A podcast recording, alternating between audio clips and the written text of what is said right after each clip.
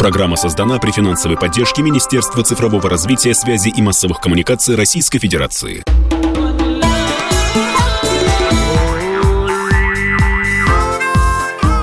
«Национальный вопрос» Приветствуем всех, кто слушает радиостанцию «Комсомольская правда» в Москве и других городах вещания.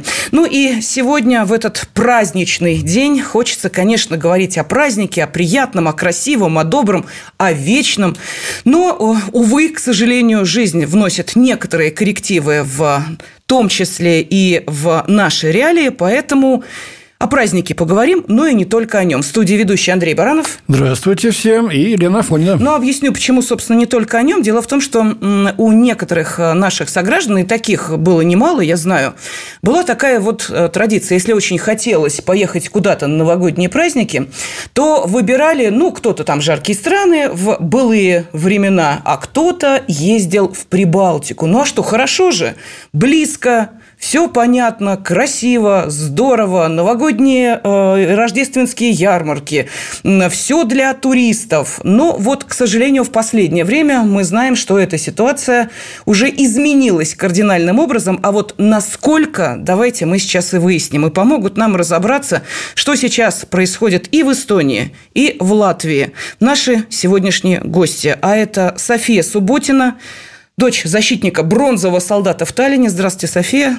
С наступающим вас да. праздником. Да, ну вот сегодня такое у нас э, собрание предновогоднее. И также на связи с нами Андрей Мамыкин, известный латвийский журналист, бывший депутат Европарламента от партии «Согласие». Андрей Владимирович, здравствуйте.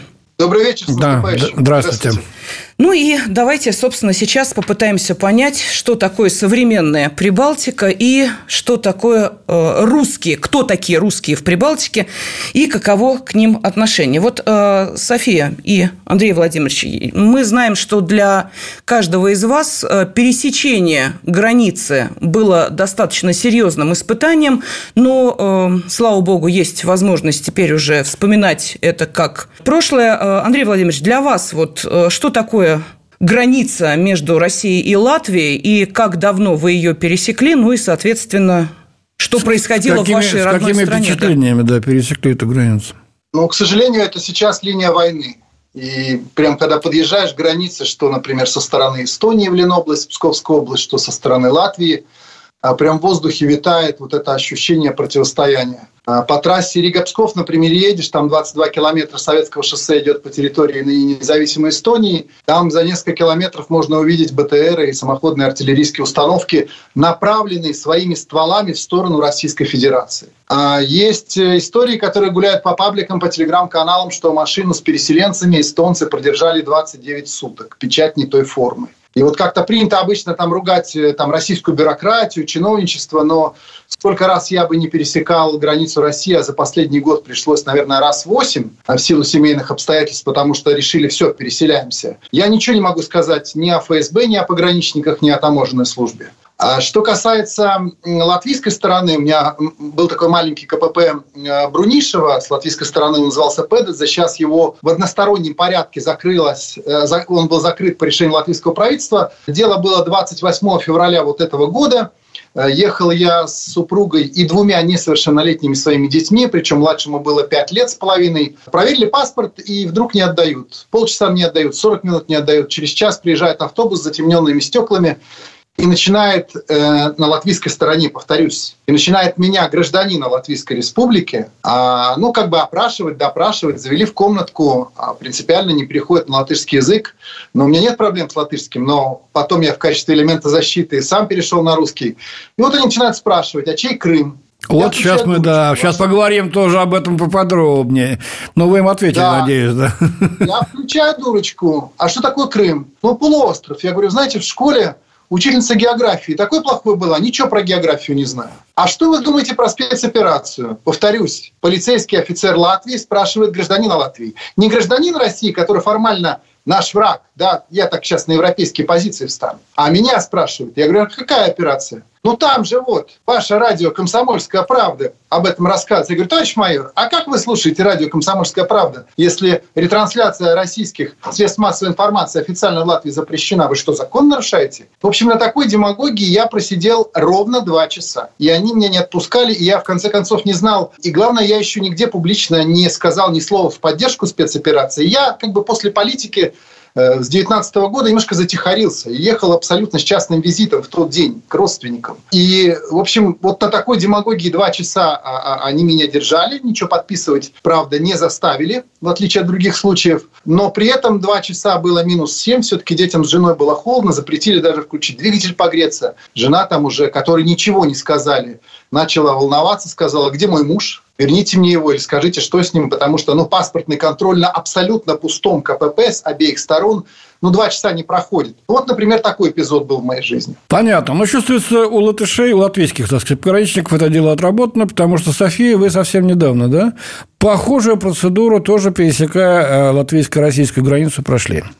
Да, мы пересекали с родителями границу с 9 на 10 декабря. Хотя живете вы в Эстонии, ну, через Латвию ехали, да? Да, мы вот в России пребывали, получается, весь год, 23-й, и, собственно, ехали через Латвию в Эстонию, потому что быстрее, проще, граница поближе. Достаточно тяжело тоже получилось, в сумме 15 часов мы провели на границе, это с обеих сторон. Когда мы, собственно, попали в Латвию, все было достаточно приятно, спокойно, у меня права российские, мне сразу сделали замечание, что с этими правами я не могу по территории Латвии передвигаться, попросили поменяться с матерью местами, чтобы она ехала за рулем, и спокойненько поставили печать, оформили, и потом вроде как все в порядке, но подходит э, женщина, говорит, я инспектор, со мной нужно пройти. Мы сначала были под таким немного смешанным впечатлением, думали, штраф будет оформлять за права, но в итоге она сказала, что нужно побеседовать и пройти за ней в комнатку. В комнате ничего не было, ни окон, ни дверей толком. Вот одна железная на замок закрывалась за мной.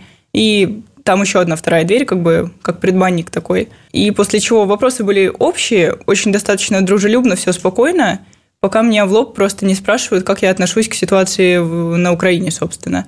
И со стороны Латвии был чистый русский язык, но слова использовались как «война», например, конфликт, мировая ситуация, то есть не использовалось СВО в принципе. Я максимально пыталась тоже включать дуру, отходить от этих вопросов, потому что выбор был небольшой. То есть я либо сейчас поддерживаю Украину и больше в России я жить не смогу, либо я выражаю свои настоящие взгляды, я поддерживаю Российскую Федерацию, и тогда меня просто могут задержать. Как известно из ситуации с моим отцом, мы знаем, э, что такое задержать в Евросоюзе. Немного уйду от темы, что когда э, была бронзовая ночь, его задержали и посадили к уголовникам, которые должны были его прессовать и выбить из него, собственно, всю информацию. Другой вопрос, что они боялись этим заняться, и в итоге э, посол, получается, Российской Федерации вытащил его тогда из тюрьмы. София, вас про Крым тоже спрашивали? Да, беседа в целом длилась три с половиной часа. Вот, и она очень виляла. То мы говорим про Украину, то общие вопросы про семью, и в какой-то момент мне в лоб прям говорят, что такое Крым, вот, чей он, на что я просто говорю, что я не знаю, что такое Крым, и в целом, кому он может относиться. Вот. А, меня попросили посмотреть на карту, огромную карту, висящую на стене. Там в основном Евросоюз, и Украина сильно выделена границами. И при этом ни между Украиной и Крымом, ни между Россией и Крымом нет границы. И меня попросили, собственно, обозначить, где же проходит граница Крыма. На что я говорю, что я ее не вижу на карте, и там инспектор, вот данная женщина, она начала просто психовать. Она очень сильно орала и просто синей ручкой между Россией и Крымом нарисовала эту границу. Вот. Глупость какая-то, по-моему. Зазеркалье сплошное. А говорят, э, значит, э, про санкции тоже спрашивают, да? Как, как вам там в России с санкциями? Э, небось, все встало, есть нечего. Был такой вопрос? Да, прозвучало тоже, что как по данным Латвии у нас тут тяжело. Вот, на что я и прокомментировала, продукты есть, иномарки ездят, квартиры покупаются, все в порядке. Вот, но на что она ответила, что я вру, этого не может быть. Вот. И, ну, она не поверила, что санкции не влияют на Россию никак. Ну, а, да, да, да, да, У меня тоже был случай, когда я понял, что мальчик, который меня вот тогда в феврале допрашивал, что он ровесник моего старшего сына, а тому 21, по-русски ничего не понимает, и мне не надо будет подписывать никакую эту ахинею, я, в общем-то, на втором часу начал куражиться.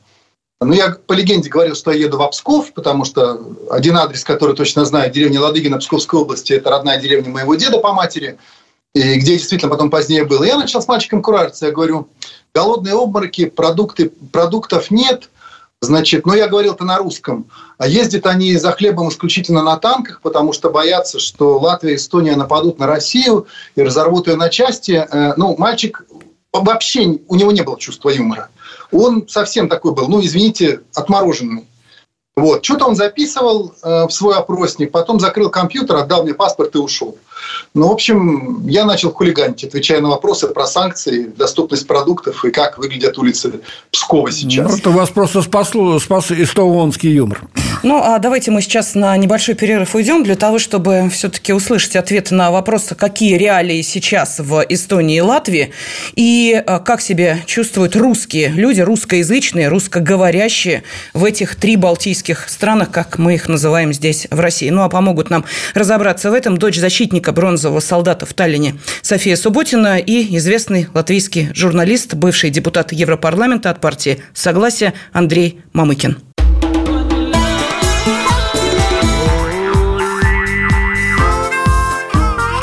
«Национальный вопрос»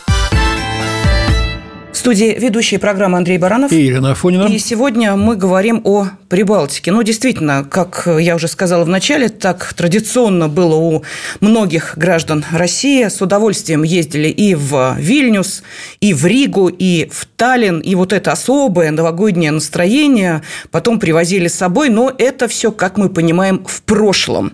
А Прибалтика перечеркнула все отношения с Россией, да и мы, собственно, особо не рвемся устанавливать с ними диалог. Тем более, что то, что творят в этих странах в отношении русских людей, уже э, переходит все возможные границы. Именно поэтому мы сегодня, вот в этот новогодний день пригласили в студию дочь защитника бронзового солдата в Таллине Софию Субботину и известного латвийского журналиста, бывшего депутата Европарламента от партии «Согласие» Андрея Мамыкина. А, ну, вот смотрите, какие удивительные э, приходят вести из э, Прибалтики сейчас. В Латвии э, на официальном уровне, это не шутка и не юмор, предложено разобрать железную дорогу в Россию, чтобы вот не было никаких контактов, и чтобы русские по этой дороге, значит, не напали на Латвию. Это не хохма, не дурацкий анекдот, это реальное предложение одного из депутатов Сейма латвийского. Начата официальная перлюстрация, то есть проверка содержания почтовых корреспонденций между Россией и Прибалтикой и Белоруссией и Прибалтикой в обе страны. Мало того, значит, они вскрывают, ставят штамп, вскрыли, проверили. Зачем это делается? А оказывается, значит, русские могут с помощью этих конвертов туда класть микрочипы, и потом эти чипы попадают в Россию и идут в зону СВО и вредят Украине. Вот такая логика совершенно идиотская. Я уж не говорю про э, депортацию тех русскоязычных людей, в основном пожилых, которые намечены в Латвии, э, люди, которые не смогли сдать латышский язык, люди, которые там родились или прожили большую часть своей жизни, работали, внесли свой вклад в становление э, латвийской, допустим, республики. Сейчас, значит, их заставили в 70 с лишним лет сдавать латышский. Не сдал – вон, депортация в течение нескольких часов. Вот это последние буквально примеры этой жизни. А что русские, они смирились с этим? Андрей Владимирович, как вы думаете, или все-таки как-то можно надеяться на что-то такое русское в ответ? Нет?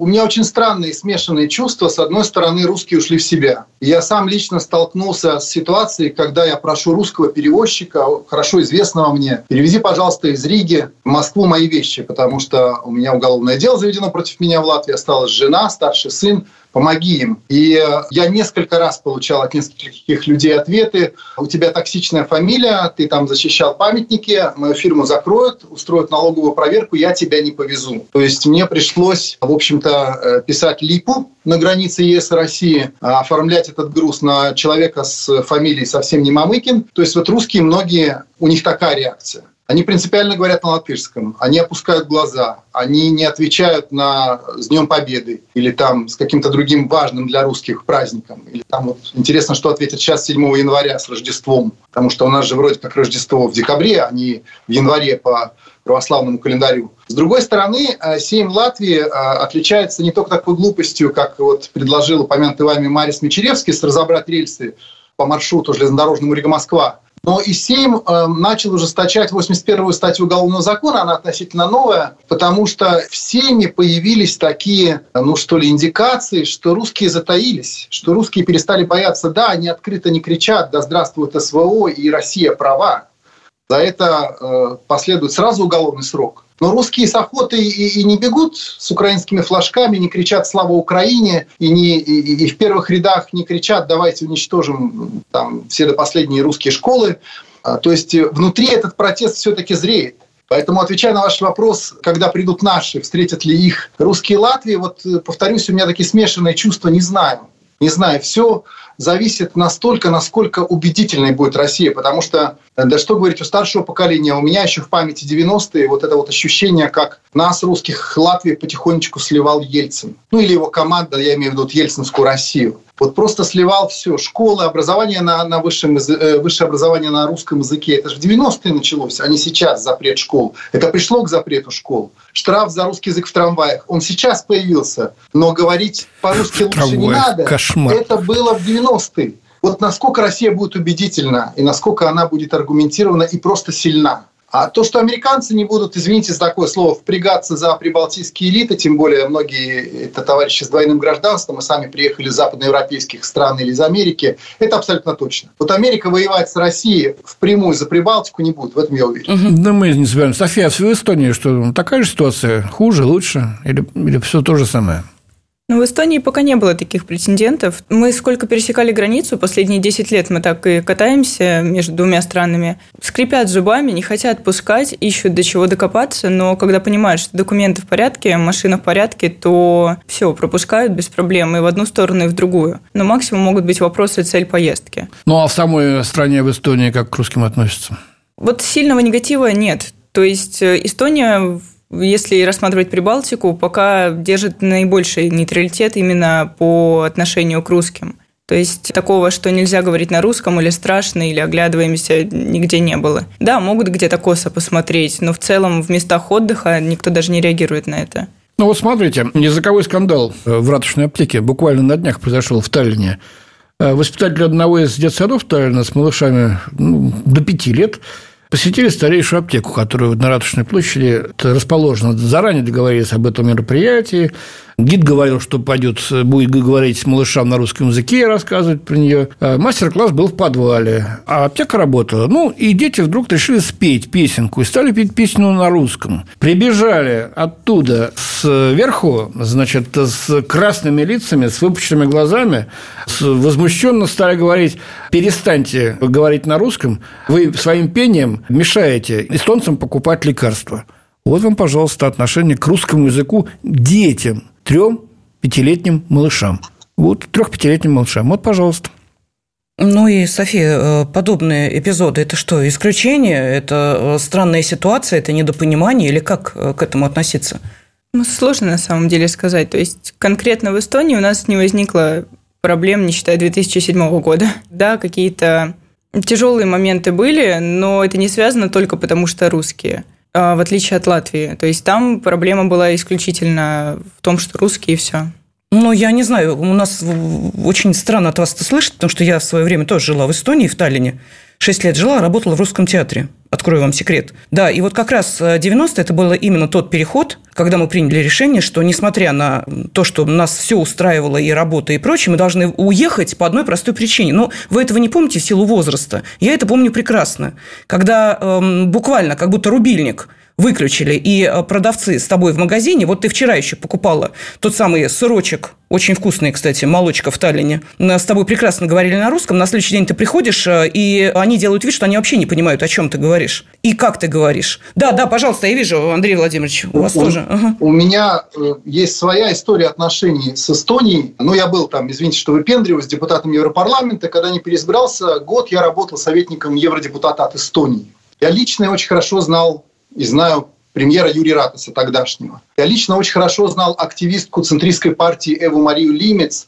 А центристская партия – это аналог латвийской партии Согласия. Она во многом приходила к власти на так называемых русских голосах. Угу. Нарва, Иде Вырума, вот да, это да, вот северо-восток да, да, страны. Угу. И вот 18 э, ноября прошлого года я впервые еду а, в Москву через Эстонию, через, э, правда, э, КПП Койдла, в России он называется Куничина гора, и ни одной машины, сильный снег, нас ставят в отстойник, а держит три часа, выходит эстонская полковница и говорит, кто господин Мамыккинс, ну, это латышское написание моего русского фамилии.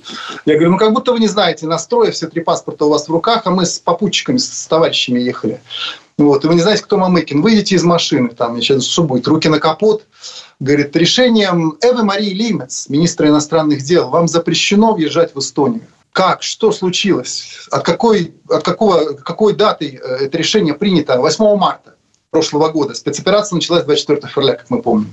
Я ни слова не сказал в поддержку СВО. Я стал по-журналистски ковырять этот вопрос. Список состоит примерно из двух сотен фамилий. Все русские Латвии. Либо журналисты, либо политики, либо активисты, либо общественники. Там поэты есть. Русские Латвии. А вот есть там, ну, просто человек публично сказал, я могу повторить, Алексей Стефанов сейчас журналист – российский, э, крупного российского эм, а, агентства есть девочка Таня Андреец, которая долго сидела в тюрьме за защиту памятников героям, в эстонском списке. И я, конечно, пытался дозвониться до Евы Марии Лимец. У эстонцев принято, у эстонской политической элиты, не снимать трубку и не объяснять. Ну, то есть вчера мы сидели с тобой за одним столом и дружески, как бы политически что-то обсуждали. Сегодня ты ничтоже сумняшися вносишь меня в этот список. А более того, а, ну, я ехал по очень гуманитарным соображениям в тот раз э, Кросс, ну, вообще не было ничего связано с политикой. Поэтому э, второй случай, который приходит на память, это когда люди писали на машинах «Я русский» или «Я русская», как жестоко относилась к ним э, полиция Эстонии. Э, слава богу, что это миновало семью вот э, Софии, второй гости вашей передачи. Слава богу. Но я просто знаю в том числе и очень сильные изби... случаи сильных избиений за табличку «Я русский» на своей частной машине – автомобиля в Эстонии. И, в общем-то, это тоже правда.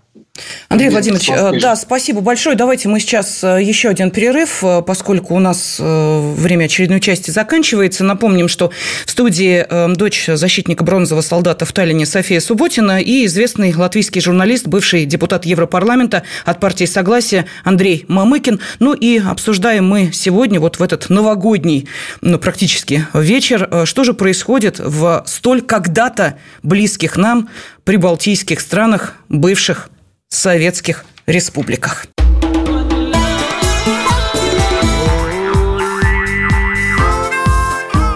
Национальный вопрос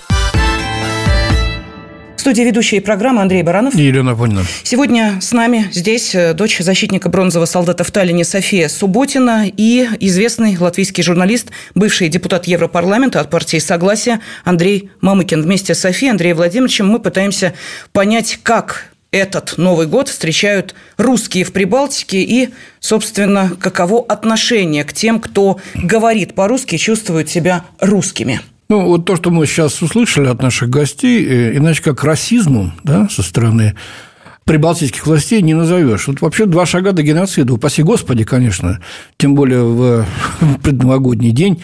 Э, не хотелось бы э, об этом, так сказать, даже думать и предполагать это, но, похоже, все идет к этому. Русский язык гнобят, всю русскость вообще э, пытаются уничтожить или вывернуть наизнанку так, что мы, и наша страна, и люди в ней живущие, и те, кто русскоязычные находятся в Прибалтике, предстают исчадиями ада. Не людьми или людьми второго сорта. Вот мы видим, как в Америке, значит, движение э, черной жизни имеет значение, да, прошло. Видимо, скоро нужно будет что-то говорить про русских, но, увы, никакого коленопреклонения там ждать не придется. Будут дубинки, а то чему-нибудь и похлеще. Но, тем не менее, Андрей Михайлович, мы же видим, София говорит, что вот таких вот серьезных Ну, у нее такой опыт, да. Вот Софии. у Андрея Владимировича другой опыт. Я э. думаю, что у многих других тоже есть что сказать по поводу Вы хорошо владеете эстонским? Уже нет. То есть 10 э, лет в России – уже, скажем так, убрали ну, эстонский из основных. Да. Э, но, тем не менее, понимаете, да, что там они говорят, и можете прочесть э, э, в газете то, что, то, ну, что вот пишут. вы приезжаете в Эстонию, на каком языке вы разговариваете? На русском. На русском. Проблем не возникает? То есть вас обслуживают, понимают, все замечательно, или вы в каком-то узком кругу, где, собственно, нет возможности узнать, что происходит в отношении русских людей на самом деле, вот на бытовом уровне? Ну, в обслуживании не отказывают, то есть каких-то проблем не возникает, но видно, что неприятно людям вокруг от русского языка. Ну, а как это выражается? Выражение лица, угу. конкретно тембр голоса, какие-то движения, то есть, в принципе, по невербалике больше понятно. Но в лицо улыбаются, а что там за спиной уже другой вопрос. Угу, но в лицо все-таки улыбаются. Вот вы знаете, э, мне просто интересно, Андрей Владимирович, вот э, мои воспоминания о э, Таллине, это еще было до спецоперации, вот как-то поехали туда на Новый год, решили, думаем, ну, как-то, знаете, былое вспомнить, в Эстонию поехать, здорово, красиво. Действительно, все замечательно, русскому туристу были рады. Э, это был где-то, наверное, год 17-18. Э, в меню на русском языке, официанты общаются на русском языке, Ратушная площадь в новогоднюю ночь, но это просто сплошная русская речь. Вот а сейчас мы звоним нашим знакомым, в, которые, ну, естественно, там остались, потому что что связи поддерживаем. Они говорят, «Э, это какой-то кошмар. Все пустое, это действительно так. Вот что э, значит отсутствие русского туриста в новогодние дни в Прибалтике? Мне сложновато сказать про современный Таллин. Я там не был, наверное, года три. Ну, правильно, но Рига пустеет в 6-7 часов. Э, про Лепу Юрмалу вообще не говорю. То есть, это и в час пик пустые улицы а, и, и больше нету никого. Одна пенсионерка тоскливая, может быть. А, русский турист действительно был самым щедрым по статистике Рижской городской думы за последние а, может быть, лет 10 до того, как началась война санкций, это негласная война с Россией, э, тратил больше всего, жил дольше всего, ел вкуснее и в самых дорогих ресторанах. Это просто статистика. Но у нас в, лет, э, в Риге и в Юрмале этим летом, как бы в пик туристического сезона, накатила волна банкротств гостиниц. То есть тогда, когда гостиницы должны как бы себе зарабатывать на э, весь год – почему-то у нас э, известные рестораны, не только гостиницы, там и Метрополь, который существовал с 1913 года в Риге с царских времен, вот они все объявили о том, что они банкротятся, торжественно провели последний ужин, и владельцы заведения закрывают. А где, а где же, Андрей а где же шведы, немцы, датчане, которые должны были хлынуть туда? Я помню, э, в 91 году на излете уже Советского Союза яростные споры у меня были там в Прибалтике с местными активистами на хорошем русском языке они тогда говорили, да что, сейчас наше солнце, наш песок, сюда сейчас хлынут туристы из Западной Европы с деньгами, э, здесь будет такая инфраструктура, ваш совок никому не нужен. Что, не хлынули, да? Ну, понимаете, никто в Советском Союзе так не любил латышей и эстонцев, как россияне или как русские люди вот как бывший Советский Союз. Начиная от фильмов и заканчивая просто, вот как ваш коллега сказал, соведущая, желанием пару дней поблындаться, просто подышать таллинским или рижским воздухом. А что касается Швеции, Финляндии, уж тем более Литвы с Эстонией, мы конкуренты между собой, и мы географически очень похожи. Но что шведу такого может предложить Юрмальский пляж? или там эстонцу, или литовцу. У него такие же пляжи, или почти такие же есть. Потом, с точки зрения достопримечательностей, у нас все меньше мест – на которых можно э, было бы поймать туриста. Российского туриста а, поймать проще. Вот дом, где было Министерство финансов, куда заходил Штирлиц. Вот подъезд, откуда свалился профессор. Цветочная улица, а да. напротив, это уже Швейцария, птичий магазин. То есть есть какие-то знаковые для русского человека Э, штуки из нашей общей истории, которые всегда заманят туриста, а рядом можно еще поесть, а рядом еще можно просто понаслаждаться там елочкой на Домской площади. И поэтому россияне любили и ездили. Э, для шведа дом, где жил Штирлиц, вообще не значит ничего. Мы по-прежнему очень разные люди разных культур. И вот поэтому у шведа не едут. И, да и, честно говоря, было бы у нас дешевле, чем в Стокгольме, хотя бы там как одно время эстонцы замаливали в Финляндии э, финнов дешевой водкой, это один вопрос. Но у нас цены такие же, а иногда даже выше. То есть что мы можем на самом деле предложить Скандинавии или Северной Европе, чтобы к нам хлынули? Поэтому конечно, конечно. Хлынули. Это было, естественно, э, для, для многих уже тогда. Но вот э, прибалтийские товарищи этого не понимали. Ну, вы знаете, когда те самые финны валялись пачками около гостиницы, это было время, когда там была одна валюта, а здесь были рубли.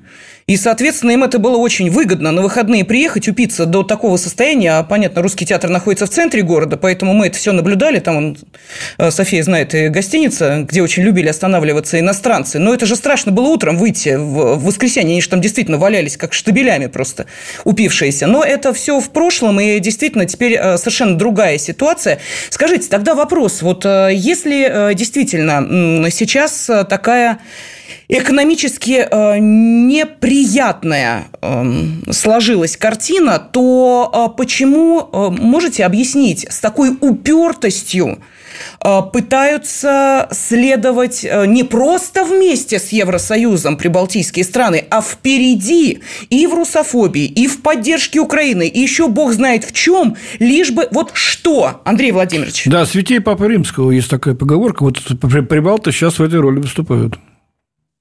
Ну, в общем-то, начнем давайте с большой геополитики. Американцы хотят раздербанить и унизить, и сделать нищей Европу. И Европа не сильно сопротивляется, судя по политическим элитам Франции, Германии и так далее. Макрон, Шольц, все это мы знаем, не буду слишком тратить много эфирного времени. А есть все-таки Европа двух скоростей. Одна Европа – это Италия, Испания, где все-таки есть голоса, и не только там – но давайте все-таки как-то налаживать диалог с Россией, пытаться договориться, ведь почему мы отказались от российского газа, там Бельгия, например, многие мои друзья, общественники. И есть э, Европа, я бы назвал ее постсоциалистическая Восточная Европа, Польша, прибалтийские страны, отчасти Чехия, которые продолжают России за что-то мстить. Либо за события 56-68 годов Венгрия, Чехия, либо за э, личные комплексы и обиды современная Прибалтика. Плюс эм, э, риторика войны с Россией, которая вот-вот начнется, для прибалтийских элит это очень хороший способ обогатиться. Ну, не забывайте, они просто некоторые из них полноценные граждане Соединенных Штатов Америки. Например, бывший премьер и ныне глава МИДа Латвии Артур Кришинис Каринш. Или бывший президент Левиц, гражданин Германии, возможно, Израиля. И даже бывший министр обороны, наш советский комсомолец Пабрикс, на всякий случай взял гражданство ФРГ. Хотя, казалось бы, бывший советский человек, и Латвия, и он политик, и он же клятву дает служить латышскому народу. То есть они выполняют заказ своих политических элит, своих кукловодов, своих хозяев, нужно подчеркнуть. Ну и получают за это неплохие барыши. Посмотрите их даже официальные декларации. Многие из них миллионеры – на всяких там закупках, на обслуживании, на строительствах полигонов, на всяком снабжении э, местных армий Латвии или Эстонии. Э, ну, я в большей степени про Латвию сейчас говорю. Поэтому ничего особенного, только бизнес. Если бы на самом деле им грозила российская агрессия, как они говорят, они mm-hmm. язычки-то прикусили. Потому что они понимают, что Прибалтика не защищаема в принципе. И вы совершенно правильно сказали, американцы э, класть жизни своих сограждан за прибалтов не станут.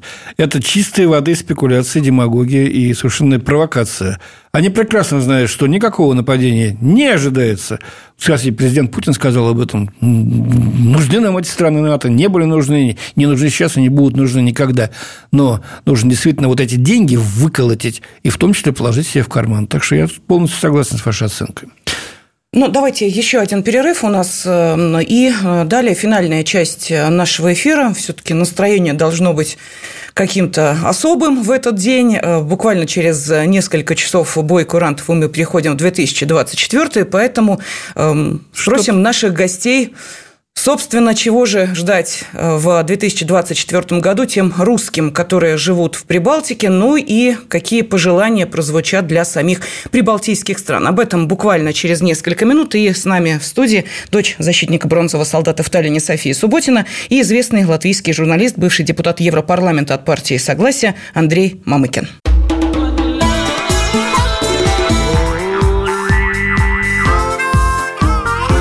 «Национальный вопрос» студии ведущие программы Андрей Баранов. И Елена Афонина. И э, сегодня, ну вот в такой праздничный день мы говорим, конечно, ну как всегда в программе «Национальный вопрос» об определенных проблемах, о сложностях, э, но и очень хочется, чтобы все это осталось в уходящем 2023, но, как мы понимаем, это невозможно в связи с той ситуацией, которая в том числе сложилась в отношении прибалтийских стран, о которых и идет речь. С нами в студии дочь защитника бронзового солдата в Таллине София Субботина и известный латвийский журналист, бывший депутат Европарламента от партии «Согласие» Андрей Мамыкин. А, София, скажите, пожалуйста, вот э, вопрос, есть ли э, возможность э, хорошую карьеру сделать, как-то заявить о себе у русского человека в Эстонии?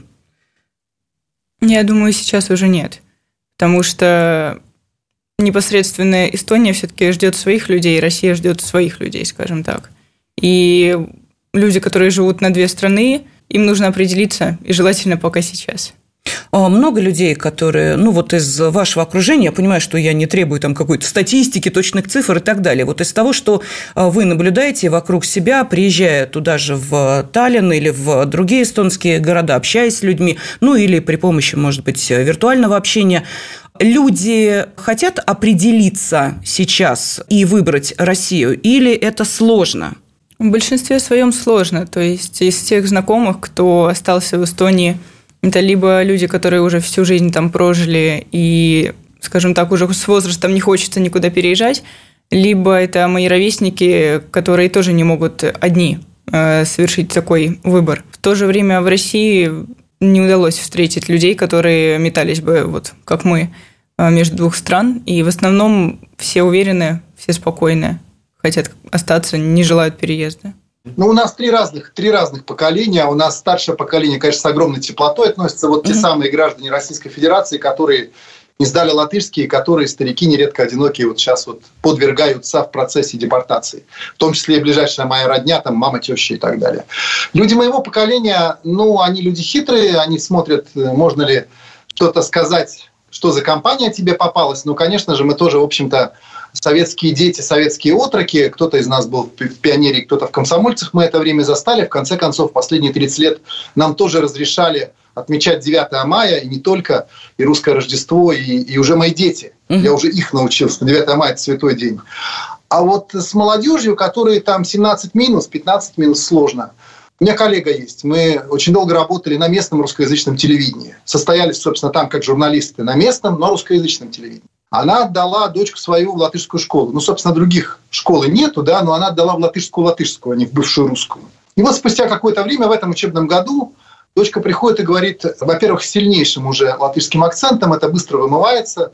Во-вторых, мама, ты оккупант. В-третьих, мне стыдно, что у меня русская фамилия, я хочу ее сменить. Ничего себе. А детям, к сожалению, понадобится меньше, чем 30 лет, чтобы промыть мозги. То есть кому-то там вот 30 лет, как нам пытались, кому-то 20, но современные школьники, детсадовцы особенно, это ничего русского. Да, учителя русские, к вопросу о местных русских еще штришок, могут писать друг на друга доносы, что а вот Марья Ивановна, коллега моя, по-латышски не говорит с воспитанником Ваней, а я говорю, оштрафуйте ее.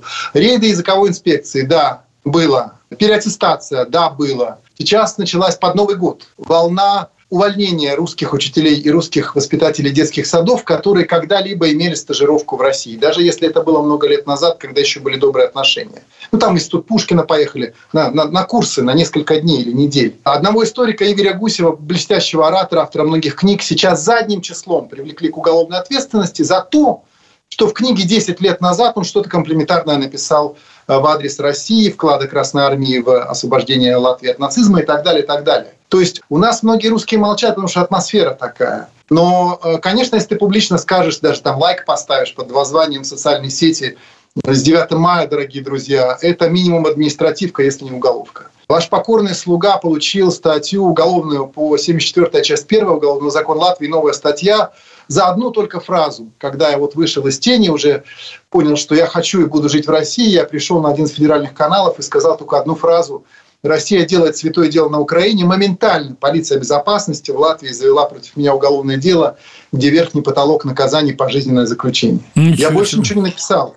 Я больше ничего не сказал, я не, не там, ни слава СВО, не, не ходил с портретом Путина Владимира Владимировича, я только сказал одну фразу эту. И больше ничего не было в соцсетях. Ну вот, это современная Латвия. Слушайте, ну вот э, если люди отказываются от 9 мая, а говорят, что им стыдно носить э, русскую фамилию, это же потеря совести вообще, это потеря лица. Они, они понимают сейчас, или потом к ним это придет, или уже не будут понимать никогда и станут такими же фашистами, как их прибалтийские, так сказать, вот коллеги, скажем так. Ну, латышские политические элиты хотят, чтобы все стали как дочка моей бывшей коллеги. А люди затаившиеся, у них как бы есть это ожидание какое-то. Я очень не хотел сейчас вот запнулся говорить слово «ждун», как вы понимаете, потому что есть отрицательная коннотация, но они угу. надеются, что все будет, по крайней мере, как раньше. Ну, там туристы, рестораны, нормальные отношения. Люди старшего поколения отчаялись, потому что попав под депортацию, под унижение, под а, аннулирование личного кода и невозможность сейчас вот у не сдавших латышский язык вызвать даже скорую помощь, а у них, конечно, отчаяние, и даже не сдавшая латышский язык одна женщина в Лепой утопилась в годах, а два старика в Даугавпилсе повесились. Это просто факты последних месяцев от отчаяния, одинокие старики. Вот уж обрадовались, вот, небось, по... латвийские средства массовой информации, когда об этом писали. Вообще, скоро, мне кажется, они докатятся до гетто. А, или да вот, как Эстония была, объявила в гордости, с гордостью во время Второй мировой войны Юденфрай, да, сейчас будут, значит, вот... Э, да, да, в 41 году. Сейчас будет, значит, свободных от русских провозглашать территории. Вот опять, 31 декабря, вот, вот Новый год, так не хочется говорить об этом, но заставляют. Надеемся, что в следующем году Понимаете, что-то мне, изменится. Мне же еще и просто больно, да, там могилы э, деда моего, который был вместо отца мне, брал Берлин, участвовал в параде советских войск в Берлине, видел живого Монгомери из башни танка. Там жизнь, но я уже, в общем-то, совсем не мальчик, 48 год, и вся жизнь в Латвии. Ну, то есть это действительно все свое, все родное. У меня нет проблем с латышским языком. Я по молодости и по глупости писал стихи на латышском. Ну, У меня проблема, что мой сосед, который клялся мне в любви и дружбе, вдруг сказал, ты чужой здесь, пошел вон, или мы тебя физически изничтожим. Вот, вот фашизм. По отношению. Ну, даже не знаю, что сказать. Андрей в этот праздничный день. Да, но а, давайте все-таки мы а, сейчас, вот две минуты у нас остается эфирного времени, попытаемся... Ну, я не знаю, сложно, наверное, а, желать чего-то той стране, которая вас по факту выдавила, но, может быть, и на благо, потому что в России, дай бог, э, что, чтобы все то, что вы не смогли сделать на своей родине, воплотилось и получилось и так далее. Вот э, что сейчас, э, какое будущее, по вашему мнению, ждет Прибалтику? Ну и, соответственно, чего можно пожелать, ну, отдельно взятой Латвии? Ну, это мой первый Новый год в России вообще в жизни за 47 лет. И это предновогоднее время мне очень-очень нравится. нравится все. От подвыпившего мужика, который спешит, «Милок, постой, я тебе помогу откопаться, ты же на машине застрял». До инспектора ГИБДД, который вдруг забывает спросить у меня про права, говорит, ну как вы там русские? Как же они так могли памятники это снести? Я видел и того, и другого, и третьего.